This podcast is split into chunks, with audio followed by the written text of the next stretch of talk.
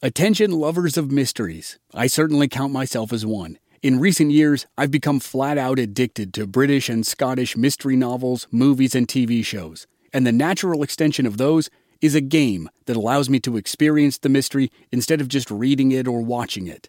Don your own detective hat in June's Journey, a free, hidden object mobile game that delves into the captivating journey of June Parker a self proclaimed detective on a quest to unravel the mystery surrounding her sister's untimely death. It's set in the glitz and glamour of the roaring 20s, and you play as June, deciphering clues and uncovering secret plots within thousands of beautifully illustrated scenes. New chapters are added to the game each week, and you can personalize and decorate your very own Orchid Island where the story takes place. Download June's Journey on your Android or iOS device or play online via Facebook Games. Your detective journey awaits.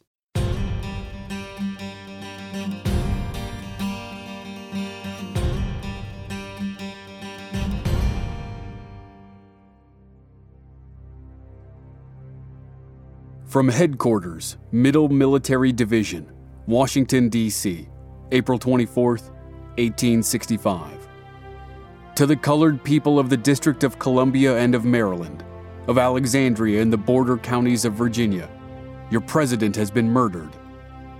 He has fallen by the assassin and without a moment's warning, simply and solely because he was your friend and the friend of our country.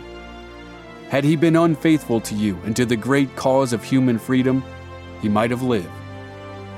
The pistol from which he met his death, though held by Booth, was fired by the hands of treason and slavery. Think of this and remember how long and how anxiously this man labored to break your chains and to make you happy. I now appeal to you, by every consideration which can move loyal and grateful hearts, to aid in discovering and arresting his murderer. Concealed by traitors, he is believed to be lurking somewhere within the limits of the District of Columbia, of the state of Maryland, or Virginia. Go forth then, and watch, and listen, and inquire, and search, and pray, by day and night, until you shall have succeeded in dragging this monstrous and bloody criminal from his hiding place. W.S. Hancock, Major General U.S. Volunteers, Commanding Middle Military Division. Welcome to Infamous America. I'm your host, Chris Wimmer. This is a seven part series about one of the largest manhunts in American history the search for John Wilkes Booth after he assassinated President Abraham Lincoln. This is Chapter 6 The Garrett Farm.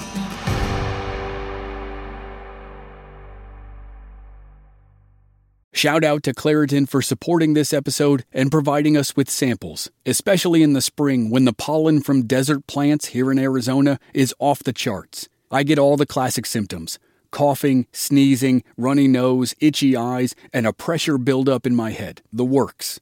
Luckily for those of us who live with symptoms of allergies, we can live Claritin Clear with Claritin D. The double action combination of prescription strength allergy medicine and the best decongestant available relieves sneezing, a runny nose, itchy and watery eyes, an itchy nose and throat, and sinus congestion and pressure with ease. Ready to live life as if you don't have allergies? It's time to live Claritin Clear. Fast and powerful relief is just a quick trip away. Find Claritin D at the pharmacy counter. Ask for Claritin D at your local pharmacy counter. You don't even need a prescription. Go to Claritin.com right now for a discount so you can live Claritin Clear. Use as directed. John Wilkes Booth and David Herold sat on the farmland of John Hughes for two days. They'd arrived in the early morning hours of April 21st, and now it was the night of the 22nd. They'd lost another 40 hours, and they were no farther from Washington than they'd been a week ago when they'd fled the city. After dark on the 22nd, they shoved off from the Maryland shore in their small boat. They repeated the same process. Herold rowed, and Booth steered. And after long hours of hauling themselves across the dark water, they finally landed in Virginia early on the morning of April 23rd.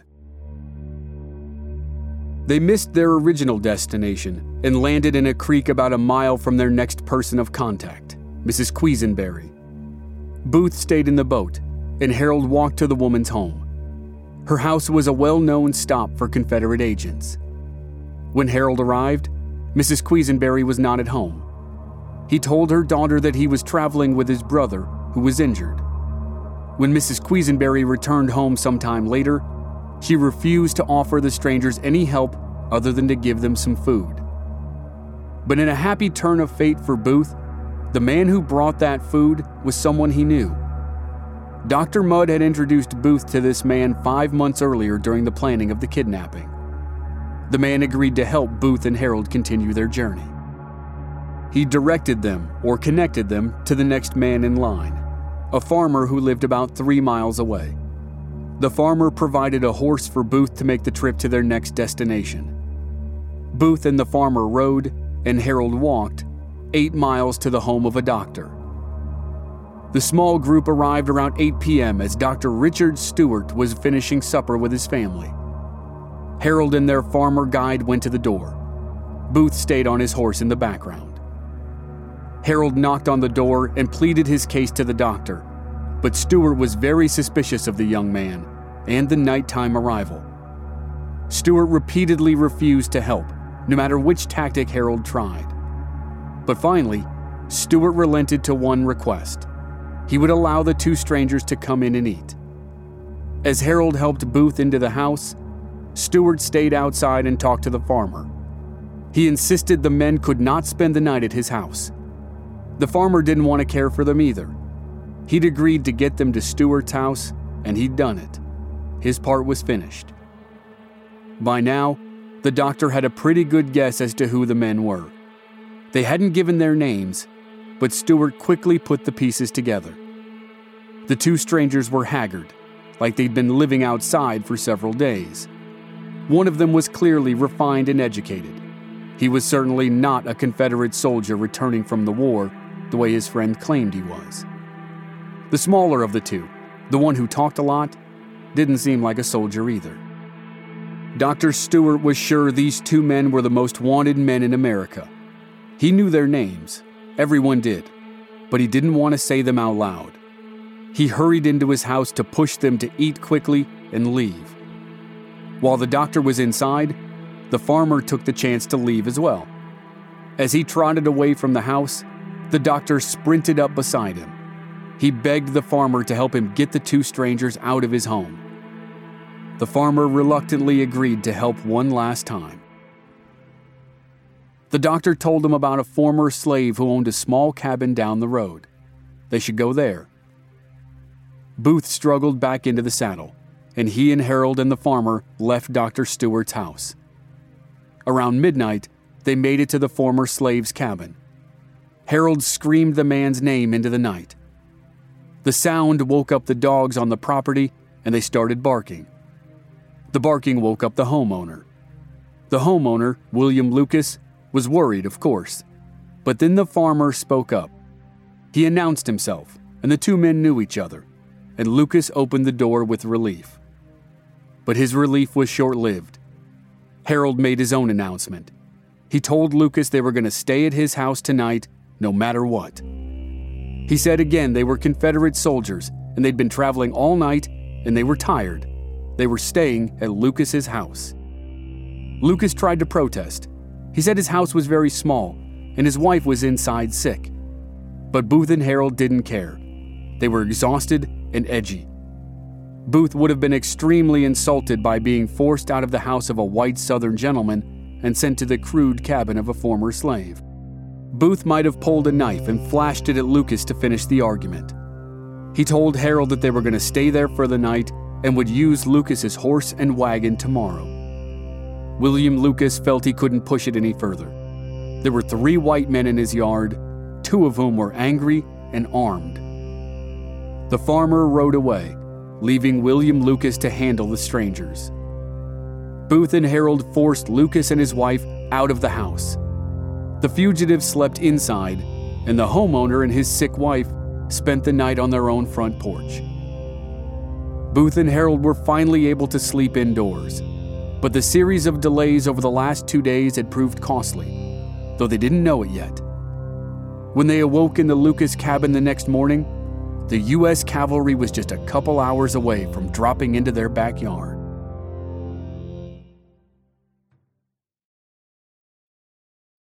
Over the last three days, while Booth and Herold finally made it from Maryland to Virginia, the president's funeral train began its journey from Washington to Springfield, Illinois.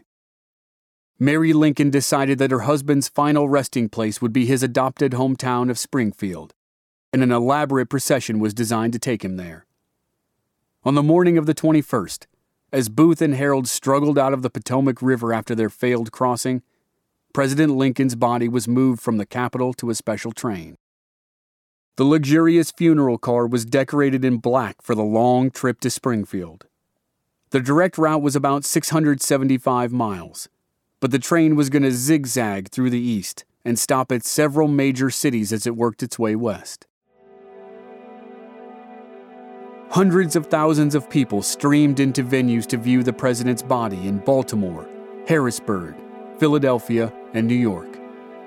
It was estimated that as many as 300,000 people in Philadelphia alone paid their respects.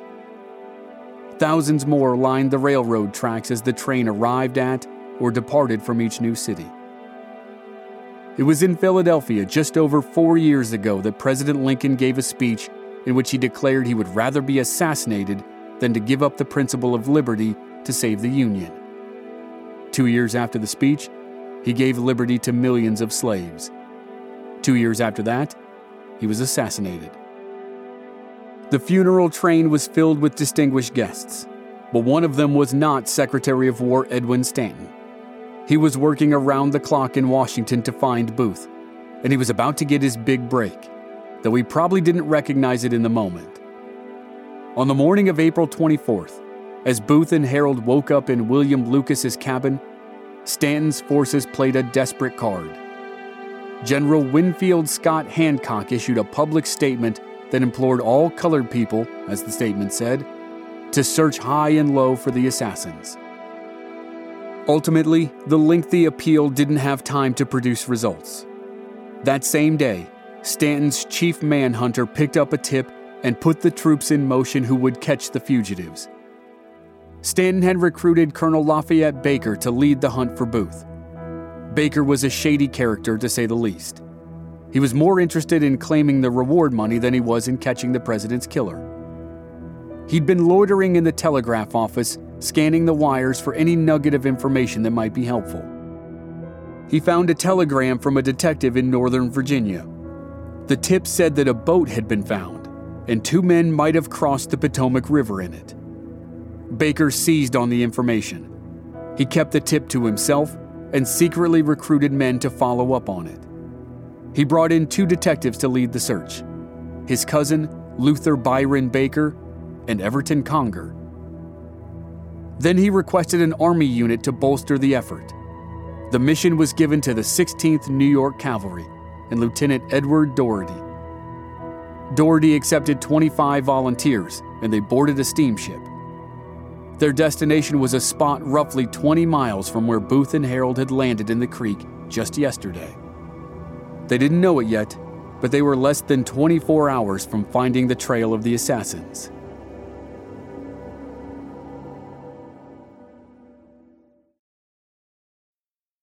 Need mealtime inspiration, it's worth shopping Kroger, where you'll find over 30,000 mouthwatering choices that excite your inner foodie. And no matter what tasty choice you make, you'll enjoy our everyday low prices, plus extra ways to save, like digital coupons worth over $600 each week. You can also save up to $1 off per gallon at the pump with fuel points. More savings and more inspiring flavors make shopping Kroger worth it every time. Kroger, fresh for everyone. Fuel restrictions apply.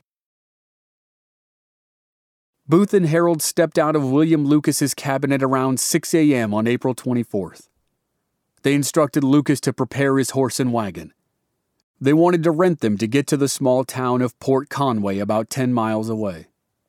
But this was a one way trip for the fugitives, so they asked if William's son Charles could drive them so that he could bring the horse and wagon back. They made a deal. The fee for the services of the Lucas family would be $20. Around 7 a.m., Charles Lucas snapped the reins and began driving Booth and Herold toward Port Conway.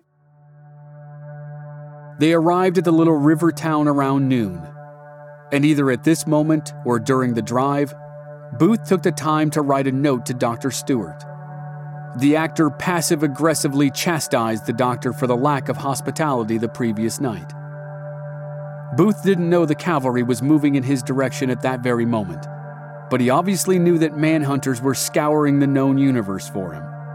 Yet he still took the time to rebuke Dr. Stewart. Not once, but twice. Booth wrote two drafts of the letter. He tore the first one up and stuffed it into his pocket, where it would be discovered by the cavalry less than 48 hours from now. Then he wrote a second draft and gave it to Charles Lucas to deliver to the good doctor. He signed it, Yours respectfully, Stranger. Charles Lucas dropped his passengers at an old ferry crossing and turned around for home. Booth and Herold met the man who operated the ferry and hit yet another delay. The man's boat was on the other side of the river. It was prime fishing season right now, and the man didn't have time to take travelers across the river. He needed to get out on the water and catch some fish. He could take them later if they were willing to wait. Booth and Herold said they'd wait. While they waited, they met the three young men who would lead them to their final destination. Three Confederate soldiers rode up to the ferry landing. Herold asked them which unit they belonged to. Two of them were part of the legendary cavalry outfit, Mosby's Rangers. The other was a former private who'd been knocked out of the war by a bullet that nearly killed him. He'd recovered, but he was not fit for action. Herold was delighted he assumed the soldiers were traveling south to continue fighting. He identified himself and Booth as brothers, David Boyd and John Boyd. He said his brother had been injured at Petersburg, and that's why he was on crutches. They were eager to get south to join up with what was left of the Confederate Army. And this declaration made the soldiers suspicious. Colonel John Singleton Mosby had surrendered. Mosby's Rangers had disbanded. The soldiers weren't going south to keep fighting, they were going away from the war. And now they wondered why were these two guys so anxious to get to the war? It was all but over. Confederate soldiers who had survived and were allowed to go home were not usually anxious to rejoin the fight. And these two guys didn't look like soldiers anyway. So the Confederates were not immediately eager to help the strangers. But then Herold was able to talk to the private alone when the private asked him who he really was, Herold gave him a shockingly honest answer. He said, We are the assassinators of the president. That changed the game. The soldiers agreed to help.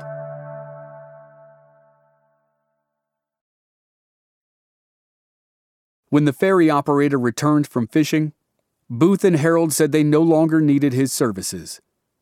They rode with the soldiers to a different ferry operation. Together, the five men crossed the Rappahannock River to Port Royal, Virginia. The private, whose name was Willie Jett, thought he knew a house where Booth could spend the night. It was well into the afternoon now, and Booth hadn't slept in a place he considered comfortable since he'd walked out of his room at the National Hotel on the morning he assassinated the president. He was desperate to spend a night indoors, in a real bed. When the five men arrived at the house of William Jett's contact, Jett did the talking. He asked the young woman who lived there if she could accommodate a wounded soldier for the night. She said yes, sight unseen. But when Booth hobbled into her house, she changed her mind. Maybe she recognized him, or maybe there was just something about him that scared her. Suddenly, she said it would not be proper to entertain a male guest while her brother, the man of the house, was away. She recommended a place down the road, the Garrett farm. The group left the house and rode two miles to the farm of Richard Garrett. Garrett was a Confederate supporter. His two eldest sons were soldiers who had just returned from the war. The outer gate to the Garrett farm was on the main road. Herold and one of the rangers stayed at the gate. Booth, Jett, and the other ranger passed through the gate and trotted down the lane toward the house. They passed through a second gate and then rode into the front yard. Once again, William Jett did the talking.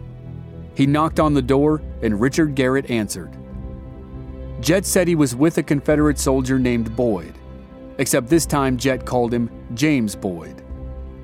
Jett asked Garrett if he'd be willing to care for this wounded soldier for a day or so. Richard Garrett said yes. He wouldn't refuse accommodations to a wounded soldier, especially after his sons had survived and returned home intact. Booth struggled down from the horse of one of the Rangers and hobbled up to the last house he would ever sleep in. The three soldiers had accomplished their mission. They'd found a place for Booth to stay. Now they were going to return to their regularly scheduled activities. They were headed a few more miles down the road to the town of Bowling Green. Private Willie Jett was sweet on a girl there, and he was desperate to see her. The two Rangers, Ruggles and Bainbridge, were headed that way also, and they allowed Herold to tag along. Herold wanted to buy some new shoes, and he probably wanted some different company. He and Booth had been stuck together for 10 days, and they could probably use some time apart. As the three soldiers took David Herold to Bowling Green, John Wilkes Booth, now calling himself James Boyd, enjoyed the comfort of the Garrett home. Booth and Richard Garrett sat on the front porch for a while. Booth almost certainly felt the first sense of safety and calm he'd experienced in 10 days, even though he also knew that manhunters were tearing the country apart to find him. A little while later, Richard's eldest son, John, walked out to the porch and met the stranger who called himself Boyd. Neither Richard nor John suspected Boyd was anything other than what he said he was a wounded Confederate soldier returning home from the war. As afternoon drew down to evening, the Garretts invited Booth into the house for supper. The whole family gathered for the meal, and Booth was back in his element. He had a captive audience for a performance. He didn't go into his fake story of being a soldier, that would come later. But he socialized pleasantly with the 10 people at the table. And he charmed the women, of course. After supper, he hobbled back out to the porch to smoke his pipe. John Garrett provided tobacco that may have come from his family's own stock. The Garretts dedicated some of their 517 acres to tobacco farming, and they had a tobacco barn behind the house. When Booth finished his pipe, it was time for bed. He walked and hopped up the stairs to the second floor of the house. He would share a room with the Garrett sons. He undressed for the first time in more than a week. He took off a belt that held two guns and a large knife. John Garrett helped him pull off his tall riding boot. He removed the shoe, the one Dr. Mudd had made for him, from his injured foot. John Garrett got a look at the broken leg. Now Booth had to give his second performance of the night. John had just returned from the war. He knew what a battle wound looked like. Booth spun a tale about being in the corps of Confederate General A.P. Hill at Petersburg. When the city had been evacuated, Booth had been hit by a shell fragment that broke his leg. The story seemed to work, at least for the moment.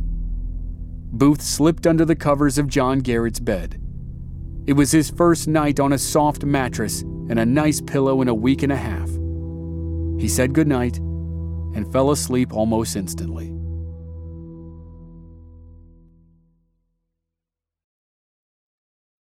While Booth slept at the Garrett farm, a steamship landed 20 miles up the Rappahannock River. 26 men of the 16th New York Cavalry and two detectives disembarked. It had taken Booth 10 days to reach this area. It took the cavalry four hours. The troopers began waking up the people of Belle Plaine, Virginia. They looked for doctors first. If Booth had stopped there, he probably would have gone to a doctor to check his leg. There were three local doctors, but none had seen Booth. The cavalry had also received telegrams on the steamship that said Booth might be farther south around the twin towns of Port Conway and Port Royal. It was late now, and the troopers were tired. They went to sleep. But tomorrow, they'd ride for Port Conway. When Booth awoke on the final full day of his life, he almost certainly felt refreshed to an extent he could hardly remember. It was April 25th, 11 days since he shot President Lincoln. He still had a long way to travel to reach the Deep South, where he'd be more safe. But things were looking up. He left his guns and his knife in the bedroom and went downstairs to the front porch to smoke his pipe. When he finished his smoke, he went for a walk around the Garrett property. There were woods near the house, and a tobacco barn out back, and two sheds used for storing corn. It didn't take long for Booth to use up his energy, so he returned to the front porch, sat down on a bench, and began to doze. Sometime later, William Garrett joined him on the porch. William was John's younger brother, and he wanted to hear the story of how Booth had been injured. So Booth spun the tale. He blended fact with fiction in a masterclass of lying and acting. He said he'd been down at Petersburg, about 65 miles south of the Garrett farm. He'd been hit in the leg by a fragment of a cannon shell. When the city fell and everyone evacuated, he'd traveled north. He wanted to get to Annapolis, Maryland. He'd wanted to cross the Potomac River at a major crossing, but the Union soldiers who guarded the river wanted him to sign a loyalty oath, and he was never going to do that. So he had crossed the river in secret and landed in southern Maryland. He and his cousin David Boyd had holed up in a small town for a little while, but then they got into a brief fight with some Union soldiers. The soldiers chased them, and the Boyd cousins escaped into a swamp. The cousins hid in a pine thicket for a spell, and then bought a boat and tried to cross into Virginia. But a storm wrecked their first attempt, and they ended up back in Maryland. The next night, they made it across the river and worked their way to Port Conway. They met three Confederate soldiers at the ferry crossing and traveled with them to Port Royal. And then finally, they made it to the Garrett farm yesterday afternoon. The story sounded plausible enough, and it explained why there might be Union soldiers looking for James Boyd and his cousin David. So, if Union cavalry showed up at the farm, or if the Garretts heard that troopers were looking for two guys from Maryland, that was why. It was just a simple little scrape, nothing more. And William Garrett seemed to believe the story. A little while later, the family sat down for lunch. William's older brother John had exciting news to share. John had run an errand in a local village, and he'd learned that the U.S. government was willing to pay $140,000 for the capture of the men who'd killed the president. And then there was an animated conversation about the motive of the assassins and the effect the assassination would have on the public. Booth made a couple cryptic comments, but for the most part, he kept his mouth shut. John Garrett said later he didn't sense any uneasiness about Booth. But Booth was starting to get uneasy. He was doing a good job of hiding it, but he was starting to feel anxious. He'd enjoyed the comfort of the Garrett home, but it was now early afternoon. He'd been stationary for another 24 hours. And David Herold hadn't returned. He'd gone to Bowling Green with the three soldiers and had stayed in the home of one of their friends last night. Herold was Booth's life support. Booth couldn't travel without him. He needed Herold to return so they could get back on the road. When the family finished lunch, Booth began to plan the next leg of his escape. Unbeknownst to him, the fictional cavalry he'd mentioned to William Garrett in his war story was very real, and it was just two miles away in Port Conway.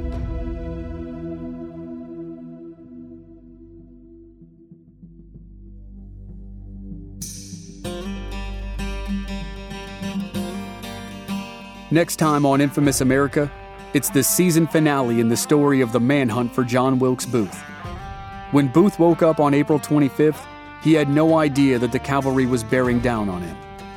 By the next morning, he'll be trapped in a burning barn, and there's only one way the story will end. That's next week on Infamous America. Research for this season was provided by Joey McAdams. Editing and sound design by Dave Harrison. I'm your writer and host, Chris Wimmer. If you enjoyed the show, please leave us a rating and a review on Apple Podcasts or wherever you're listening. Please visit our website, blackbarrelmedia.com, for more details and join us on social media. We're Black Barrel Media on Facebook and Instagram, and B Barrel Media on Twitter. Thanks again. We'll see you next week.